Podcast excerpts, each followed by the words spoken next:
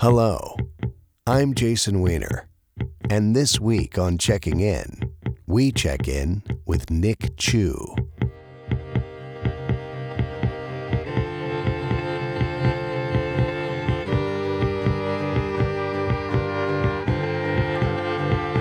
Nick is a Renaissance man in the Middle Ages. A tireless advocate for mayonnaise, he especially likes chicken salad. The crunchy and gushy working together gives him hope for the future, as well as satisfaction right now. Nick isn't a sailor, but he lives in the land of ports.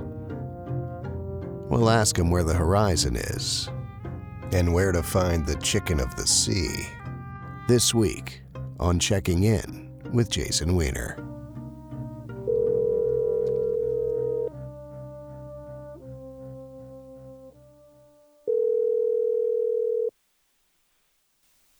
Nick Chu.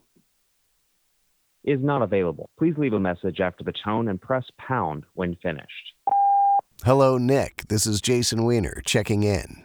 Just calling to say where did it go? Why hasn't it been found? And who stands to benefit from its continued absence? Hopefully, we can answer these questions. Talk soon. This has been Jason Weiner checking in.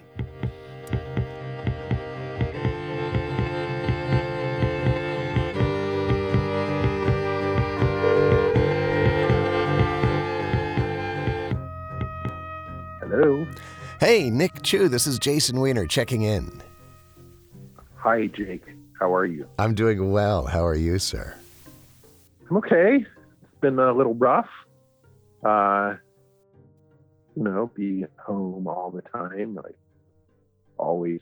Uh, I feel like I'm always with my family, but we're never really together. Mm. We just kind of we just kind of live near each other, and I become an easy working at home. I become an easy thing to ignore. I'm inert Really? my kids so that when I'm not I'm not working, I'm still somewhat invisible. So that's been kind of that's been kind of rough. But uh, Yeah, I know what you mean, man. It's like it's like life in the bunker down here, right? yeah, And yeah, what can you do? yeah, One thing I've noticed living here is we really like our cat a lot less these days. And we always hated her, but now it's really become an issue because she's such a nightmare. And we tried to give her away, and the lady who was going to take her uh, said she'd take her, but we had to have her teeth cleaned for a thousand dollars. A thousand dollars to clean the teeth. Right? It costs two hundred dollars to clean my teeth. I can't imagine. It costs five times that to clean a, a cat. I think that lady was running a scam. Is what I'm getting at. My guess is they don't knock you out to clean your teeth Well, because I used to clean cat teeth when I worked for the vet clinic, really? and yeah, I don't I don't think that it was industry standard to have somebody who had no clue what they were doing as the cat tooth cleaner, but that was the standard that I worked for. Right. So they were just like that was like your first day. You showed up and they handed you like a cat toothbrush. I'm like, get in there, son. It wasn't my first day, but you know, my I worked there for I think a little over a year. And I worked mostly like two days a week. So I was never a very experienced person. So they had me down there with like adjusting the anesthesia and doing the ultrasonic scaler on the teeth. Really? You were turning the knob on the anesthesia? Yeah. I was both I was both dental hygienist and anesthesiologist. Simultaneously or at two different occasions? No, both. And uh, Really? yeah, and the, the, there's ultra- ultrasonic scalers will really take off. I mean, there's like stuff. You know, there were times when like I thought that the whole tooth was like breaking apart under it. That I had done something wrong, and it just turned out that there was like plaque, literally like two or three times as wide, you know, as as broad as the tooth itself, and it would come off. It was just totally nasty. Like, uh, Wow. And how do you know when you're done? Like, do you just like it looks good enough, or yeah, I mean, I think you can when you get down to when you really have the tooth, you can tell it's the tooth. But sometimes when you don't have the tooth, you're not sure. But when you do have the tooth, you know. and you did dogs and cats?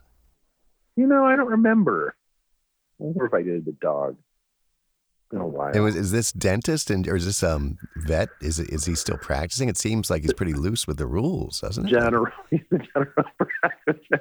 I thought he was a great vet, but uh, you know, I don't know. Maybe that's who's doing it everywhere.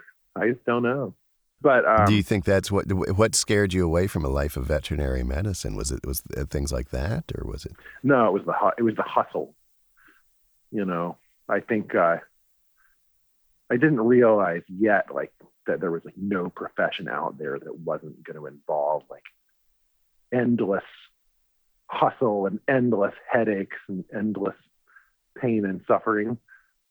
And so when I saw how much hustle there was, I think I was like, this is not really what I want to do. I also figured, I, Nick marked a lot of stops on his quest to escape hustle. Through the years, he's done a lot of things, and he spoke of them at length.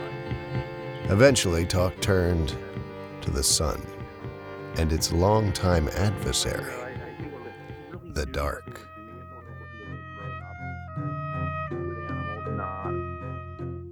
You know, and I do feel like sun shine would make a huge difference in general life. It does, you know, I notice it like being inside all the time. You're like, because you just like it curdles. Like you got to have a flow. You know, I'm not to be too um, chi oriented here, but you need a flow. You need, you need energy in, energy out. You know what I mean? You need stuff moving through you. I feel like, like the sun kind of helps boil off a lot of nonsense. You know, if you're out there, kind of walking around, you feel so much better. I think that's true. And I also feel like people are, are just warmer, have warmer personalities in warmer places. Yeah, well, I don't know. I like the cold though. I like, I like, I like hustling around in the cold. I like a cozy feeling of like blankets and children and stuff of that nature. Right. I like it too, but I also am starting to like the dark. I wonder if it's just if the curdling is a process that once it starts, it just keeps going on its on its own. You know, like I used to like w- wait all winter. You know, because I've been in the Pacific Northwest more than half my life now. Because I moved to Seattle in 1986, and so like the dark and the rain. You know, I used to like look forward to summer all year. I'd be like, "Ah, I can't wait for summer to come. Now I'm like so glad that it's winter.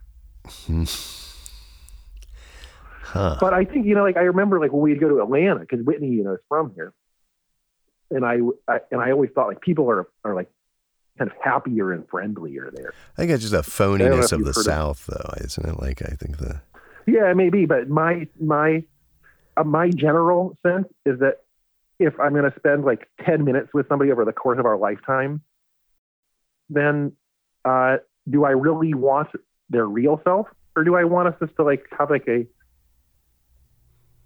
an engagement which is pleasant, however fake? well, when you put it that way, I, I got to agree. I mean, I feel engaged, feeling pleasant, and honestly, I could care less whether this is fake.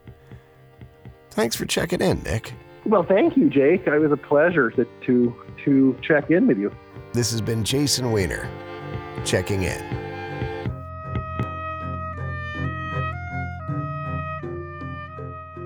they're like the guy, you know, like the guys in the opera that don't really have. They they either just stand there or maybe they sing in the background on some parts, but they're basically just like extra people on the stage. I remember there was some case like that when I worked for the court where the, the there was a dad that the daughter thought was her uncle.